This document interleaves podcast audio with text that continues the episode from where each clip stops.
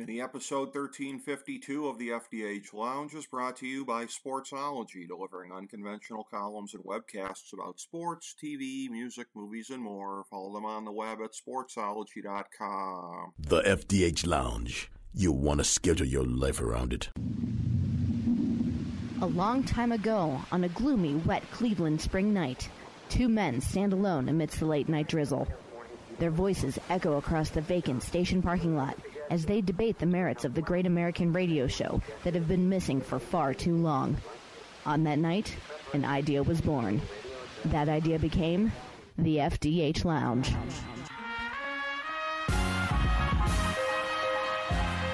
Welcome to the FDH Lounge. Hello, everyone. Welcome to FDH Lounge Mini Episode 1352. This is FDH Managing Partner Rick Morris here, and we have back with us one of our favorite FDH Lounge dignitaries, also the co host of the Callous Remarks podcast with uh, another FDH Lounge dignitary, Joe Stazak.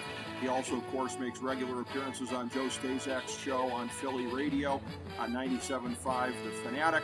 Of course, uh, this gentleman is also, among other things, the sports editor over at the great uh, Westchester County Post. That's westchestercountypost.com. By the way, mini episode 1351, you will hear on there uh, a clip from uh, from our best guest clips of the last 100 mini episodes. Uh, the publisher, uh, Janelle Albritton, was on there making an appearance as well. Uh, always uh, love to have on any representation from the Westchester County Post, and of course, that always means my good friend Steve Callis coming back on. We are breaking down this Bob Baffert situation today, and Steve is the perfect person to do this with both his legal and his horse uh, background here. The two are intersecting perfectly in this messy Bob Baffert matter. Good to have you on as always, my friend. How are you, buddy? Fabulous, Rick. Good to be with you as always. Uh, this is a fascinating topic. I'm glad you're doing this and we're doing it because it is horse racing and legal intersecting as we speak. As Bob Baffert, as you know, uh, filed his lawsuit yesterday, I believe it was, and it's a fascinating lawsuit. Yes, and what I want to start with, and I kind of alluded to this off air, is just a little bit of a supposition here, and whether I'm right or whether I'm wrong, your answer is going to be illuminating on this as far as how we got to this point. Now, we're looking at, of course, over the course of the last several decades, everything really going down in terms of interest with horse racing. And uh, it, it, just it is, it is any number of reasons for that, of course. But uh, among other things, uh, of course, I think people have become uh, disturbed by maybe there's a little bit of a crossover from greyhound racing, which is really kind of on its last legs now, as people are getting more and more concerned about the plight of the animals here and that has basically just about put greyhound racing uh, almost uh, all the way gone, all but uh, done. And uh, I can't help but wonder if that's uh, been one of the reasons for horse racing's decline in the last couple of decades. You go back specifically, what I'm wondering is this whole chain of deaths that was very well publicized at Santa Anita Park over the course of the last couple of years. Has that had anything to do whatsoever with this climate to where they're cracking down on the trainers and, ah, you can't feed them you know, this kind of crap anymore? I mean, or, or has it just sort of naturally been evolving anyways to the point of where they're restricting these substances?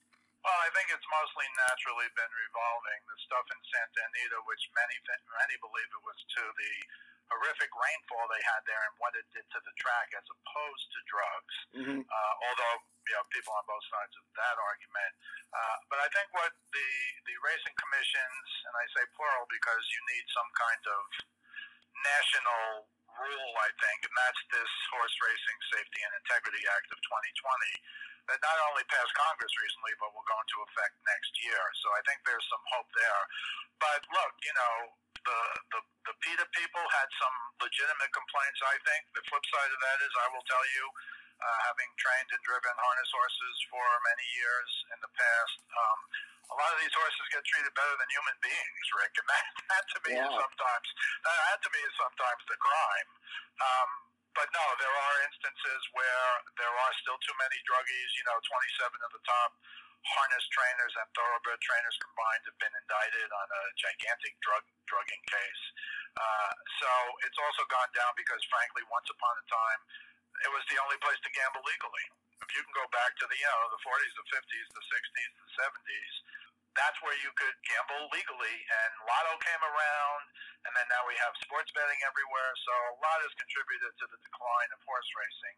And certainly, frankly, what's going on with Bob Baffert to have a positive in the Derby, the Kentucky Derby, you know, the race of the year, as you know. Um, that's pretty sad, but that's also going to raise a lot of eyebrows. And don't forget, he uh, worked the deal to race in the Preakness, and his horse got he got beat five and a half lengths by two other horses. So obviously, if you didn't think about it before, you said, "Well, he got this stuff in the Derby, and then he didn't get this stuff in the Preakness, and he won the Derby, and he got run over in the Preakness." And I'm not even saying that's correct, but that would be the general analysis for, I believe, Joe Gambler, who bets on the Derby and the Preakness and the Belmont only. Yeah, and that's one of those things too, where you know, as you talk about the predominance of the Kentucky Derby, there's really a, a lot more at stake here because again, it's the state of Kentucky that is uh, banning Baffert for a period of time if this sticks. But uh, as I understand it, there's reciprocity across the state racing commissions here because uh, didn't he have to uh, get himself clear in Arkansas before he could even run in the Derby there in Kentucky? So this is a de facto uh, national ban for him if it happens in Kentucky, is it not? Well, yes and no. I think for the most part that's true, but I will tell you already, and this gets down to I don't know if it gets down to politics or ownership or who you are. It's a little of that, but the people who own Santa Anita, where Bob Baffert has been the king for decades, you know that is his main where he races. I don't know how many Santa Anita Derbies he's won, but it's a ton of them. And then he comes to the Kentucky Derby, where he's won six, maybe seven. We don't know. I personally think uh, his horse will probably DQ, get DQ'd for the Kentucky Derby, but I'm sure we'll get into that in a little. But certainly New York had already suspended him, and he was not allowed to race in the Belmont. But he worked a deal with the people at the Preakness and the Ridgeback family, which is a big owner of tracks in the world. Not only owns Santa Anita, but also owns all the tracks in Maryland, which includes where the Preakness is run. So people have already painted a picture of next year if all this holds he may not be able to enter a horse in the Derby or the Belmont, but he can enter a horse in the Preakness, which would be really bizarre, and I think is a possibility. Again, subject to all the lawsuits that are coming, because we only have one, but I think more are coming down the road. Well, and if it comes to that, that's one of those things here where.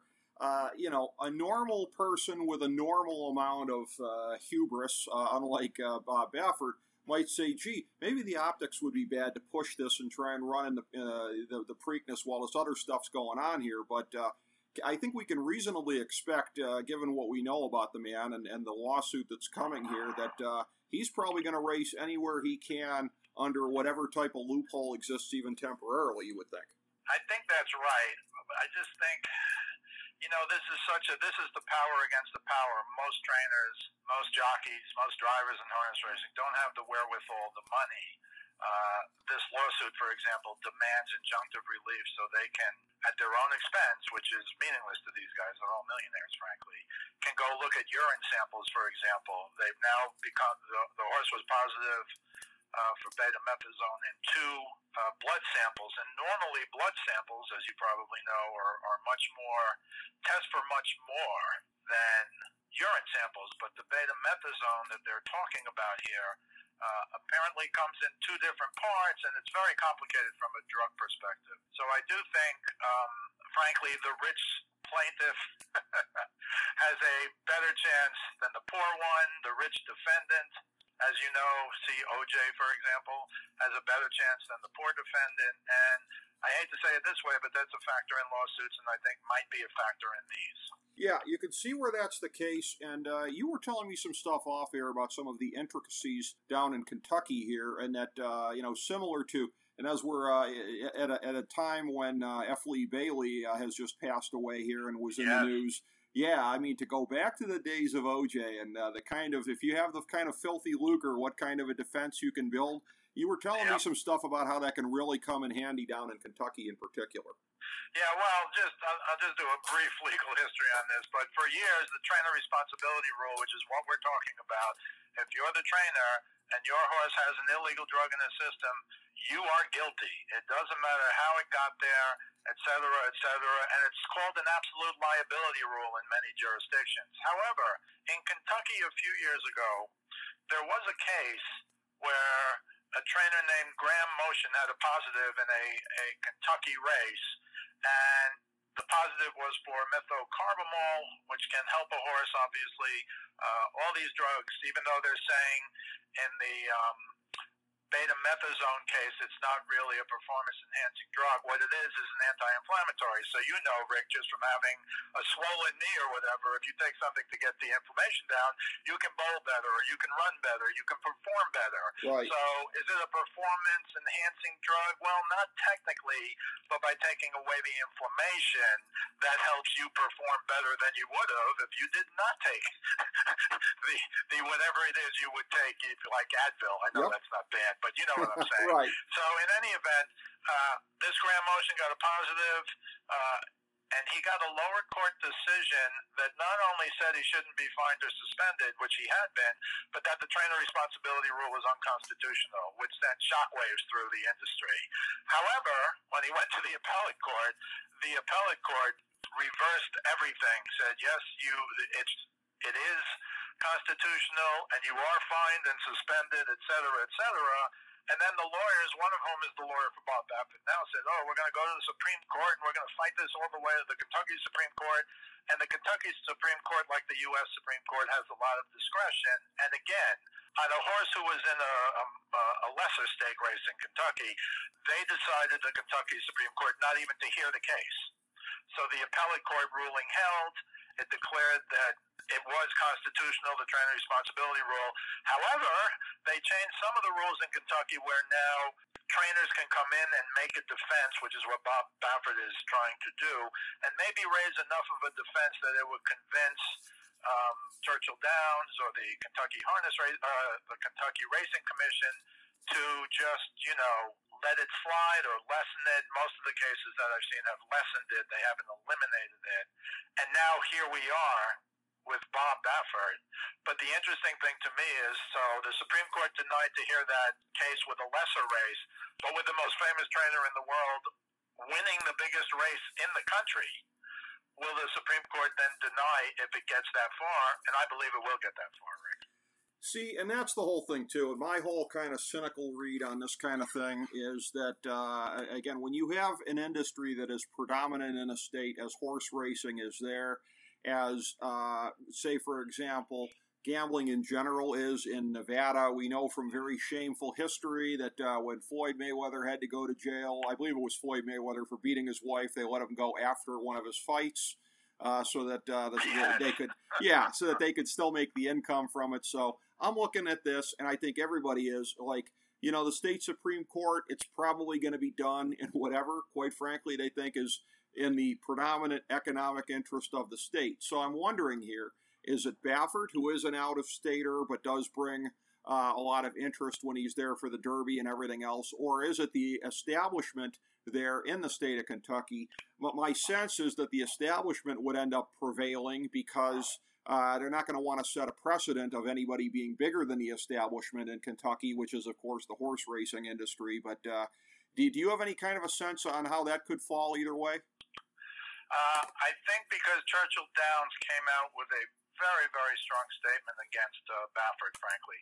And the fact that he has the other thing I have not mentioned yet is the fact that he's had five positives um, in the last year, Yep. 30 in his career. So a lot of people think he's just a cheat who gets caught once in a while. I don't know if I'd go that far, but I do know that some of this has been terrible. I just want to read you some of what Churchill Downs said because you'll get the slant. Now, they suspended him for two years. It's up to the Kentucky Horse Racing Commission to disqualify Medina Spirit from the Derby, which I think is why that hasn't really happened now yet. But let me give you this quote from uh, Churchill Downs. Quote, Given these repeated failures over the last year, they're referring to the five positives he's had in the last year. Given these repeated failures over the last year, including the increasingly extraordinary explanations, we firmly believe that asserting our rights to impose these measures is our duty and responsibility. Churchill Downs reserves the right to extend Baffert's suspension if there are additional violations in any racing. Close quote. And I Mhm. should point out, Rick, that one of the five in the last year, and I'm I'm not referring to Medina Spirit now, but he had a horse, Baffert had a horse named Gamine last year, who raced in the Kentucky Oaks, which I know you know is the three-year-old race for fillies. Yep. It's the offshoot of the Derby. Of course, the Derby gets most of the glory, but the day before in the Kentucky Oaks, you know, they'll get you know 80, 90, 100,000 there instead of 150,000 there. Uh-huh. And he, his horse finished third in that race. And not only did she get disqualified, Rick, but she got disqualified for the very same thing Right. that Medina Spirit got. Now, I couldn't find anything about whether anyone ever said it was ah, you know, we just we just put some salve on some stuff, and you know, um, I did not hear that. But the betamethasone Gamine lost the lost her purse. I think it was one hundred twenty thousand for being third. They fined Baffert fifteen hundred. Now, third in the Kentucky Oaks is nothing compared to first in the Derby. Right. In fact, there's nothing in Kentucky that compares to first in the Derby, including first in the Oaks or first in any other race you can name. Sure. So I do think it could cut either way. You know, even during the OJ trial, I thought that could cut either way. You know, w- w- would his celebrity help him or not? It certainly helped him with the jury, as we found out later. Here, um, Baffert, yes, he's very popular. Yes, he brings economy, uh, uh, boosts the economy, uh, Derby week all the time. But it's now happened twice in big, big races, including the biggest in Kentucky. Uh, three other positives. I don't believe for what Gamine was positive with or Medina Spirit, but still five in a year, 30 in a career, and a lot of people are fed up with it. And I think there's some validity to that point. And also failing the blood test and the split sample blood test, they're trying to get the urine sample so they can come up with something to mount a defense. And the defense will be, they've already said in this lawsuit, they're trying to get an injunction so they can test the urine themselves, the urine samples. And there are two, just like there are for the blood samples. And their point is they can prove that this was just put on by a salve that a vet gave to a groom just to cure some dermatitis on the skin. Uh, but again, Rick, somehow that got into the horse's system and somehow it came over the very low, it's not a lot, a very small amount that, according to the rules of Kentucky, uh, is a positive, and um, you know the punishment is disqualification and possible fine and suspension. Yeah, and this is a thing too, where uh, with the Arkansas uh, suspension that he had there, what was the thing of the, uh, uh, the, the allegedly the jockey with the pain patch and whatever? So I mean, we've been Yeah. down this road before as far as excuses and everything like that, and and, and again, uh, and I know that we're supposed to be looking to whatever type of you know high flown legal things are going to. Uh, settle this. Although, again, as I said, I'm a lot more cynical than that. And one of the things I would look at in terms of the decision making would be just based on everything that you've said here. If you are on the Kentucky Supreme Court, is Bob Baffert the kind of guy you want to stick your neck out for? Because this keeps happening. I mean, you, you'd think that everybody would be. Uh, you know, we've all been in circumstances where we've been put on notice in various things in life, and uh, most of us are, you know, trying very hard to keep our noses clean while that's the case. And uh, it appears to be business as usual for this guy under all of this, and that's got to be registering on the people who are going to hold his fate in their hands. Right, and going back to your question about the other jurisdictions, right now apparently he's racing horses or preparing to race horses in Santa Anita, could probably race some in Maryland if he wanted to, and that's, in my mind, a fiscal decision made by the Stronach family uh, for the guy who has been the top trainer at their track for decades and won, again, a ton of Santa Anita derbies, et cetera, et cetera, and I don't disagree with what's been stated by some racing experts that next year he might be able to race in the Preakness, but not in the Derby nor the Belmont. It'll be fascinating. Uh, and I should also point out that uh, uh, there was a horse in 1968, Dancer's Image, won the Kentucky Derby, uh, but came up positive for Bute after the race, and it took four years of litigation before he was officially disqualified um, over a Bute positive. And the other one, well, two years ago, Maximum Security, you know, just looking at the gamblers for a second, um, Maximum Security got DQ'd in 20 minutes, so the horse who came in second, you know, came in first. Uh, but that's not what happened here. And if you bet fifty dollars to win on the second place finisher in the Derby this year, uh, if you cashed out right then, you would have won more than a thousand dollars. So there is that finality to racing that you have to have to pay off within literally within minutes after a race, and that's why if you bet the second place finisher to Dancer's Image or Medina's Spirit, you know, 53 years apart, you got the shaft. Yeah, exactly, and that's uh, that's a thing where I know the industry is going to want to you know minimize that as much as possible going forward because that is such a, a big black eye. But uh, just writ large here, just to kind of bring it around full circle here, this is a thing where we were hearing again, notwithstanding the recent issues in Arkansas, after Baffert had won the Derby, yet again about uh, this is the transcendent figure in horse racing in the 21st century and everything like that, and he was really basking uh, in that uh, until this Yeah. stuff hit the fan here. So, I mean, as far as that goes, and as far as him being legitimately the biggest figure in this industry, the face of horse racing in America, as I think he himself has not been shy to uh, point out.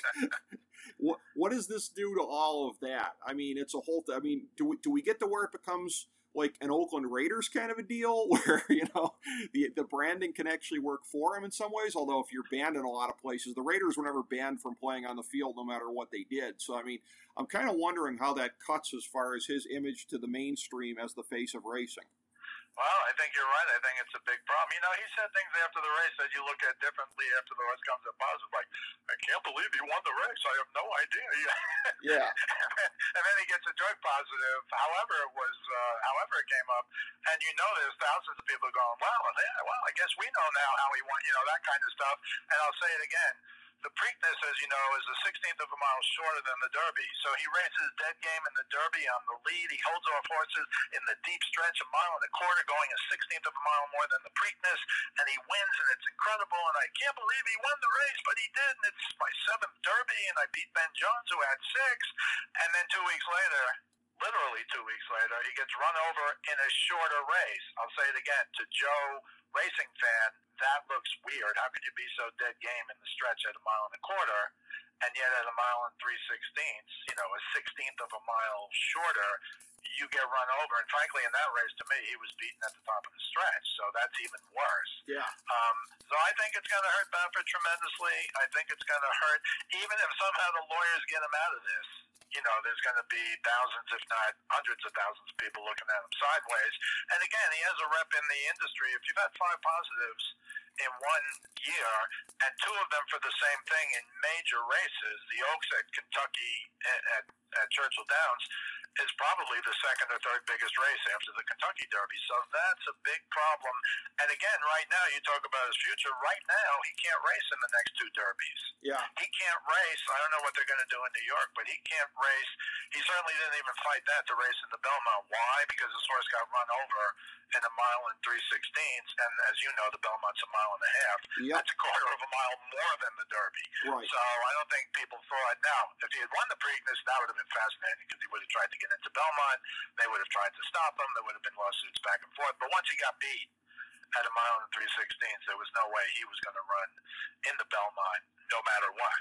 Had he won, that would have been a different story. So I, I do think no matter what happens, it's going to hurt Baffert. But if his horse gets disqualified from winning the Derby, uh, and they fight that for years in the courts, and they will, Rick, Yeah. um, that'll be a black mark on him, and we'll always have people looking at him sideways. Absolutely, and uh, again, the hindsight now from looking back at the end of the Derby, when when you look back on this, it makes the reductio ad absurdum all the much worse with uh, Steve Kornacki and the likes of him. Oh, how can you go against Baffert at that price? Never mind that the horse had no kind of pedigree whatsoever. The whole thing of like, oh, it's a Baffert horse, I'll take it. Well. And it- we now have maybe an idea of why that horse paid off as it did. Steve Kornacki now apparently with his new contract, the face of every NBC Universal channel out there, as I understand it. But uh, Yeah, a little too much for me, but Yeah. whatever. yeah, exactly. But uh, hey, uh, too much is never enough when it comes to having Steve Callis on the show. Great friend. Uh, again, Callis Remarks podcast, 97.5 The Fanatic in Philadelphia, appearing on the show with uh, Joe Stazak. And, of course, uh, sports editor of the Westchester County Post, westchestercountypost.com. Steve, always a pleasure when you can make time in your day for us. Thank you so much, buddy. Yeah, I appreciate it. If I could just say, Westchester County Post YouTube, we have about, you know, the 90 videos we've done in the last year, so that's pretty interesting.